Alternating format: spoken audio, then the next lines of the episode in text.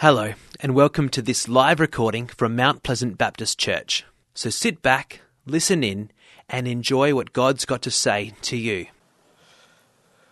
Well, tonight we continue our series uh, looking at Jesus' letters to the seven churches in the book of Revelation. And as we've gone through this series, what we've been doing is trying to discern what Jesus is saying to us both as a church and to us as individuals. And you know, it's been such an important time, in my view, for, for myself and for us because, you know, it's so important that we digest the word, that we come to the Lord Jesus every day, regularly, to hear his word into our hearts. You know, the Bible says that no one can live on bread alone, but on every word that comes from the mouth of God. Proverbs 29:18 says, "Where there is no revelation, Another version says, vision of God or his word, the people cast off restraint. The good old King James says, the people perish when there is no word of God in our lives. And so our spiritual health, our well being as children of God really depends on us regularly seeking to hear and apply Jesus' words to our hearts.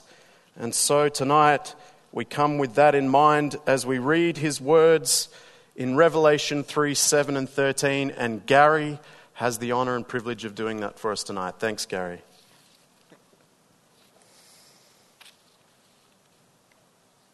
To the angel of the church in Philadelphia, these are the words of him who is holy and true, who holds the keys of David. What he opens, no one can shut and what he shuts, no one can open. I know your deeds. See, I have placed before you an open door that no one can shut. I know that you have a little strength.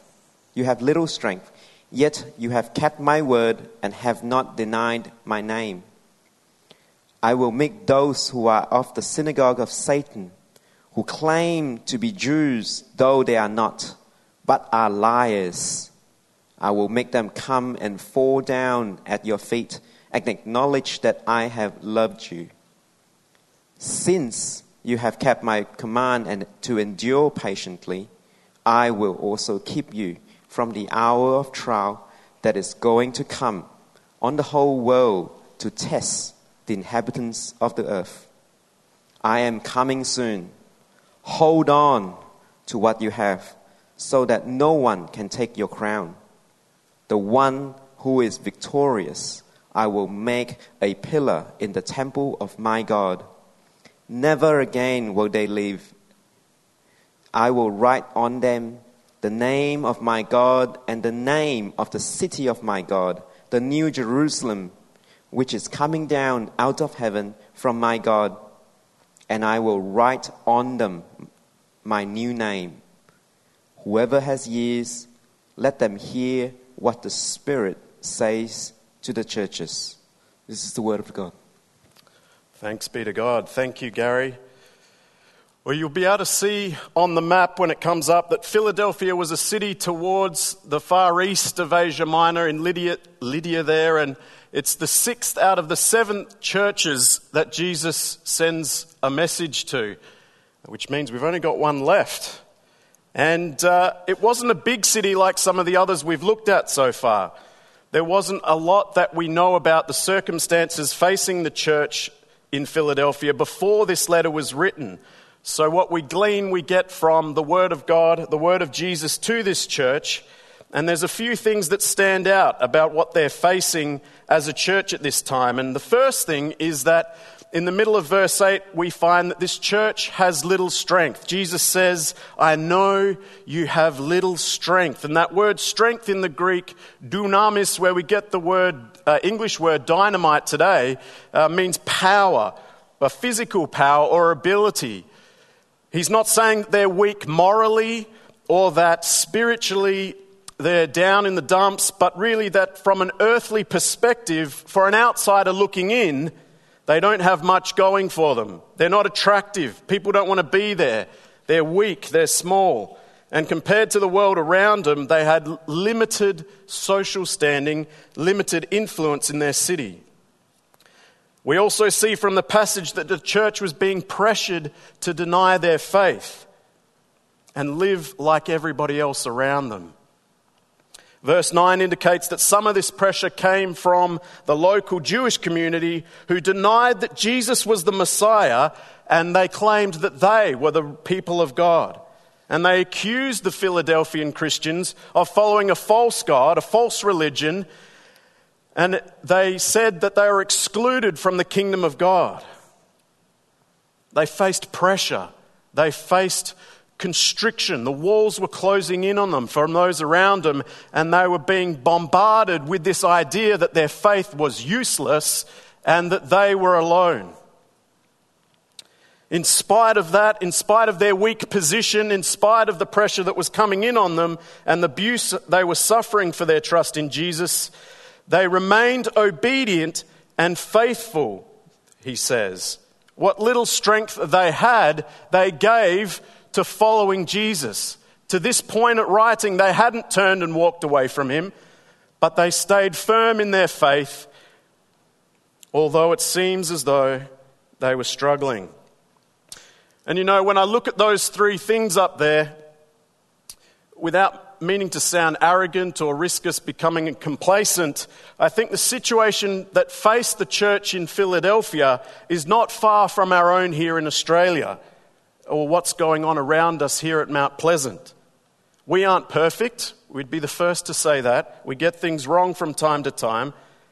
But in my short time here on staff this year, every week Every day that I'm here, I hear stories of people and our leaders who simply have a heart to serve the Lord as best they can with the opportunities they're given. And in an earthly sense, from the world's perspective, we too are a little fish in a big pond. We don't face persecution from the Jewish people today, but when we go into our workplaces, our universities, our schools, the media, when we read the newspapers, even when we might go to our own homes, we get the message from the world that faith is foolish and we should stop. That faith is irrational, that Jesus is not real, and that we should give up on him and be like everybody else. That voice is getting stronger and stronger. In the last census that was taken in 2016, it was revealed that the fastest growing religious classification in this country over the 10 year period from 2006 to 2016 was the no religion classification. People aren't jumping to Hinduism or Islam or any other religion, and certainly not Christianity. The thing people are jumping to is atheism. There is no God. That figure jumped by 11.4%. And to put that in real terms, albeit with terrible maths on my part, I'll give very round figures. 11.4% of our population now saying that they're atheist is basically 2 to 3 million Australians saying we now believe there is no God. The corresponding figure with that is that those who said we are Christian in the same period from 2006 to 2016, those who said they were Christian decreased 12%, almost the same figure. So we've got Christians over here who are suddenly jumping off the bandwagon. And it's because the times are tough and because the world around us is closing in on us and saying, Give it up. The gambit's over. Come and be with us. Give up your faith. And our country is becoming more secular, more anti Christian, more anti God. And each day we face pressure as we get out of bed as to whether we're going to believe and act upon our trust in Jesus or turn and walk away like so many others are doing. The church in Philadelphia is facing this same decision when Jesus writes to them. And he comes with nothing but encouragement. The first thing he says, as he does in all the letters, which is important for us to take a hold of today, is that he reorients the people back to faith in him, the revelation of who he is.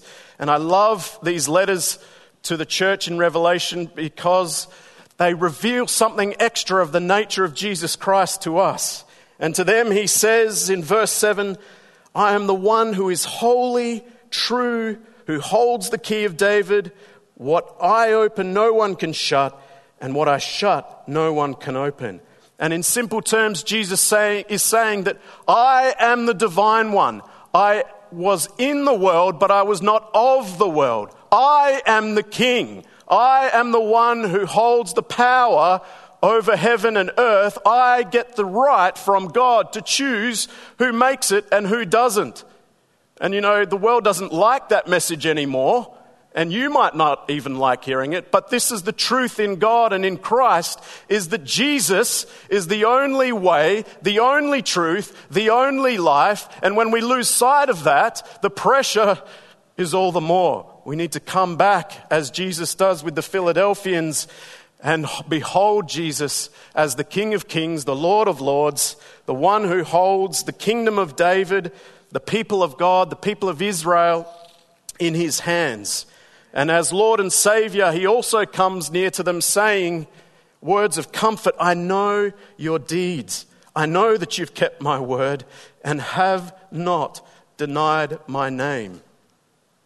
He's not saying that they're perfect, but that word I know means he sees, he comes close, he sees, he perceives, and understands that they're doing their best to serve him faithfully in the circumstances that they face. And you know, I think we need to hear this encouragement for ourselves too that because it's easy, as Michael alluded to in his announcements tonight, that it's easy to feel overwhelmed by the darkness that's around us. It's easy to feel tired and wearied and pressured by what's going on in the world as we seek to serve the Lord faithfully. You know, especially in the last couple of weeks, as these horrific stories have come up about what the church has done, or people in the church, I should say, and as the world suffers with violence, Africa is undergoing cyclones that's, that's killing many, and it's a dark and dangerous time in the world, and it's easy to fatigue. It's easy to say, well, it's too hard. I just need to stop, Jesus. I just need to put my feet up. It's too much. I'm trying, I'm doing my best, but what can I do? I'm just one person and it's all a bit too much. It'll just be easier to walk away. But Jesus says, No, I see, I know. I'm not far away. I'm not unaware or unconcerned by what you're going through. And he urges us to look up, look off the world and off the things that are around us, and see what he's done and is doing for us today, right now in this world. In verse 8, there he says, See, I have placed an open door before you that no one can shut.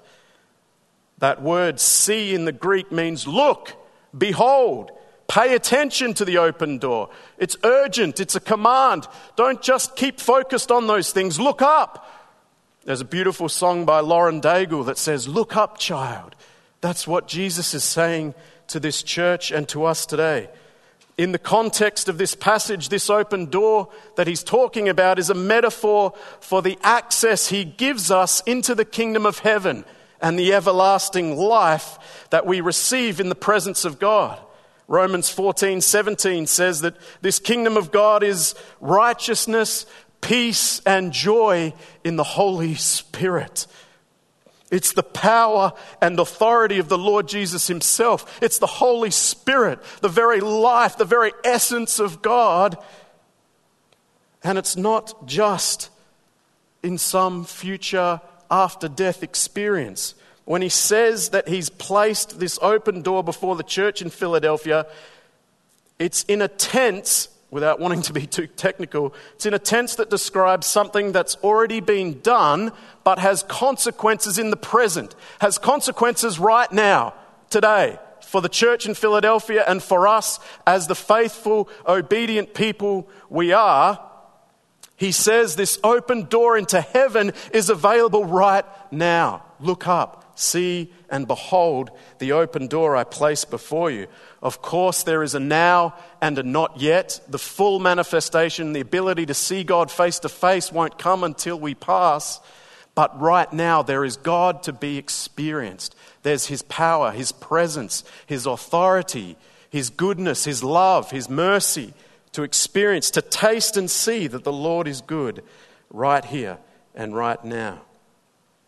And you know, He says this and Scripture says this not just for our sake, not just to get us through, but so that we can take that kingdom into the world around us. And so that others who live in darkness can see the light of God for themselves. So that when we walk around from place to place and meet people, that they too can come into contact. They might not see it, they may not perceive it, but there should be something different about us that they come into contact with.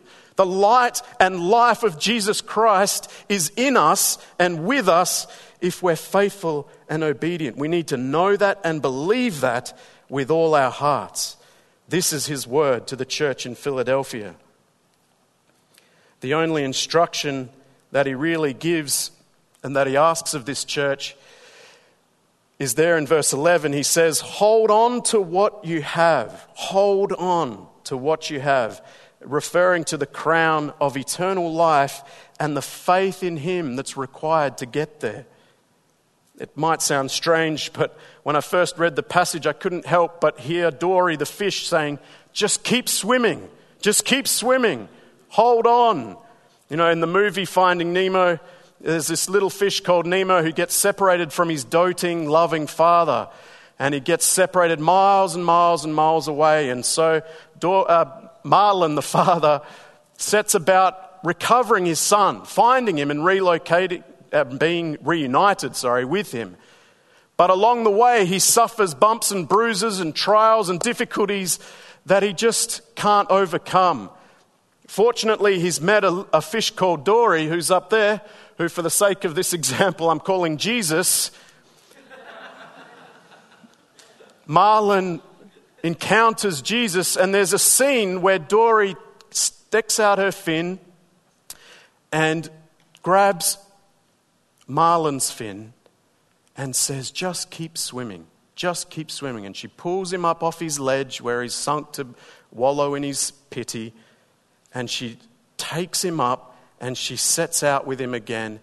And eventually, of course, they find Nemo, they're reunited, and they've got a whole bunch of new friends, and life is wonderful. And this is what Jesus comes saying he wants, to do, wants us to do. He says, He comes to us by His Spirit, takes us by the hand, and encourages us to keep going with Him until that day then we, when we too are reunited with our Heavenly Father face to face.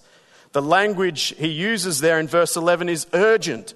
In the Greek, it's the word, it also means to hold fast or grasp tightly, seize something. It's used in the Gospels to, when, uh, when Jesus is being arrested by the chief priests and the Pharisees. When they're coming to seize and arrest him, that's the word that they use. And so, what Jesus is saying is be violent about it. Be, be strong about it. Don't let your faith slip through your fingertips. Hold on tightly. Keep doing the things you're doing. Keep being faithful to me. Don't give up obeying me. Just keep swimming because you're headed in the right direction. You're going the right way. Keep going. Don't lose your focus or your hope in me. And the encouragement we can take is that as we hold fast to our faith in Him, we can do so trusting that He holds on to us too, that He won't let go of us ever. He says there in verse 10, I will also keep you from the hour of trial and temptation that is coming upon the world. You know, that word keep you I will keep you is the same as I will guard you. I will watch over you like a mother hen or a mother duck watching their chicks and making sure they're safe. Jesus says, I will guard you too. I will watch over you and make sure that when you slip, I'm there to catch you. It's not a journey on our own. And we saw an example of this in our own lives last year as a family uh, with our 10 year old daughter Ella, and she's given permission for me to share this story with you.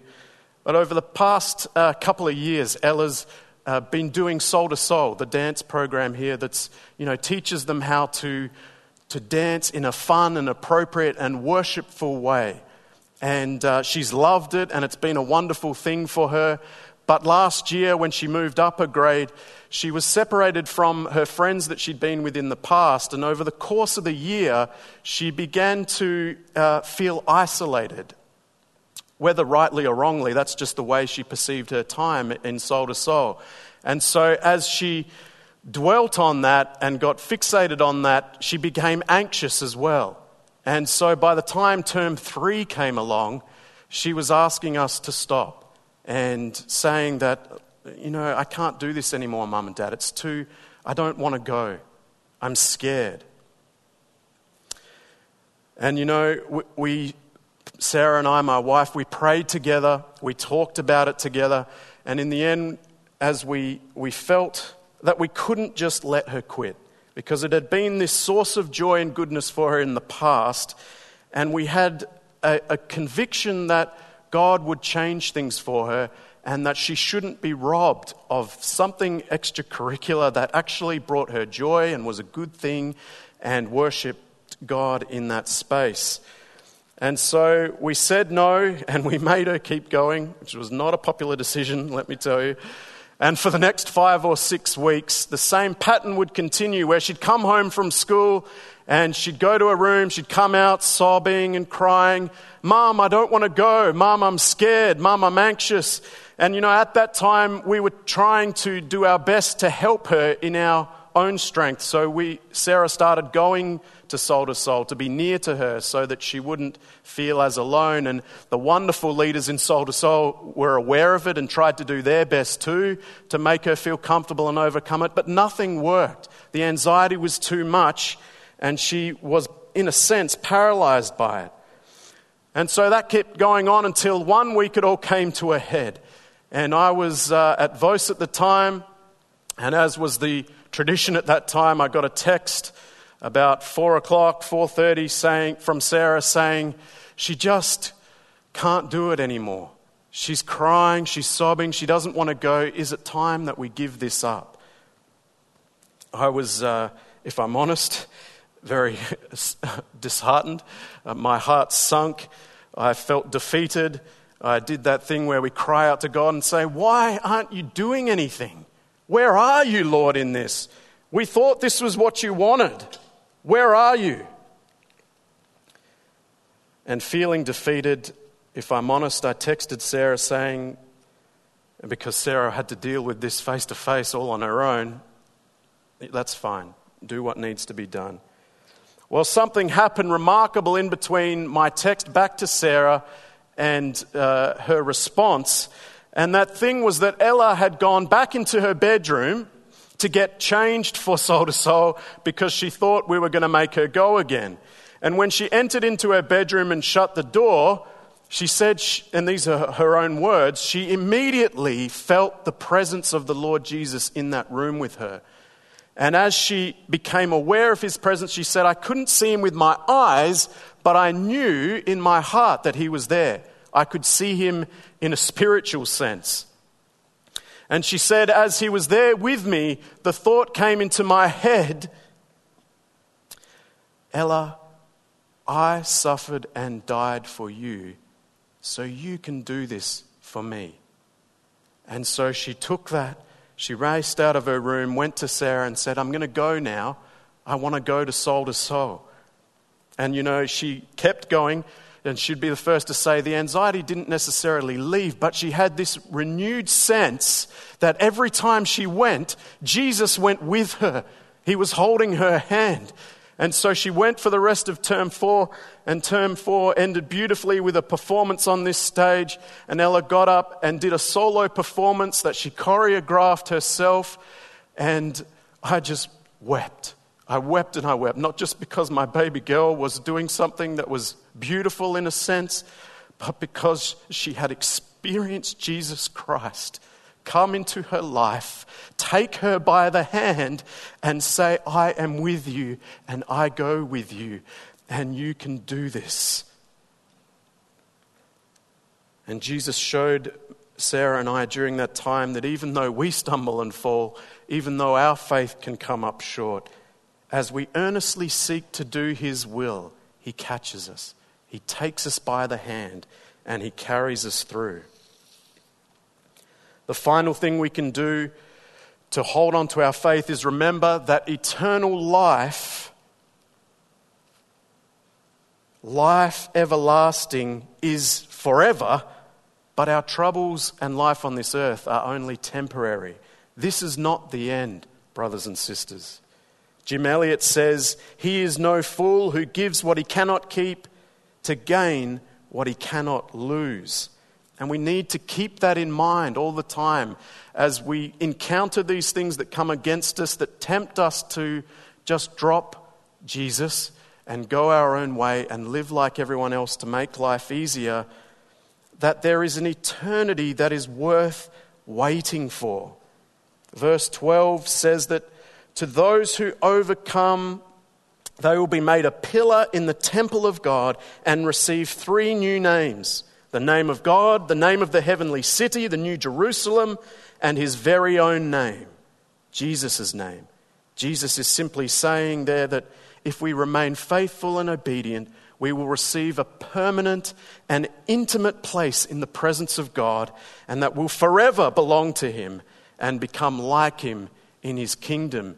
You know, with this thing with the names is like uh, my wife Sarah, each year when she, the kids are about to go off to school, will go through that laborious task of uh, putting sticky labels on all of the kids' stuff on pencils, on texters, on uh, clothes, on socks, on bags that identify this is Ella Christie's or this is Joshua Christie's or Benjamin Christie's. You know, and it's basically saying this belongs to them. Don't take it away. Don't let it go. It's theirs. It will remain with them. And He's doing the same for us. He's putting His name. Can you um, fathom that? The name of Jesus Himself upon each one of us. And we will belong to Him and be like Him in His kingdom forever. And I close with this wonderful description of eternity from Tim Keller.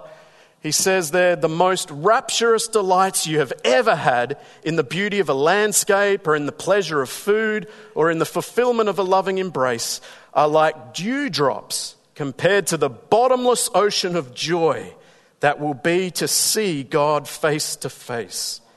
That is what we are in for, nothing less. And according to the Bible, that glorious beauty and our enjoyment of it has been immeasurably enhanced by Christ's redemption of us from evil and death. As we are faithful and obedient with the little we have, He will bless us with more and lead us through every trial that comes our way. All we need to do is hold tightly to Him Never let him go and just keep swimming. Let me pray. Lord Jesus, oh Lord, we thank you for the encouragement that we can receive through your word to the Philadelphians tonight. We thank you that we are not alone, that we are not forsaken, that we have not been abandoned, that we do not face the trial and temptations alone, but that you come and take us by the hand and tell us to look up and see what you are doing all around us, increasing our understanding of who you are, of moving amongst us, revealing yourself in greater measure. Lord, we say, bring it on. We want more of you. We need more of you. Thank you that this is your promise to us as we be faithful to your name.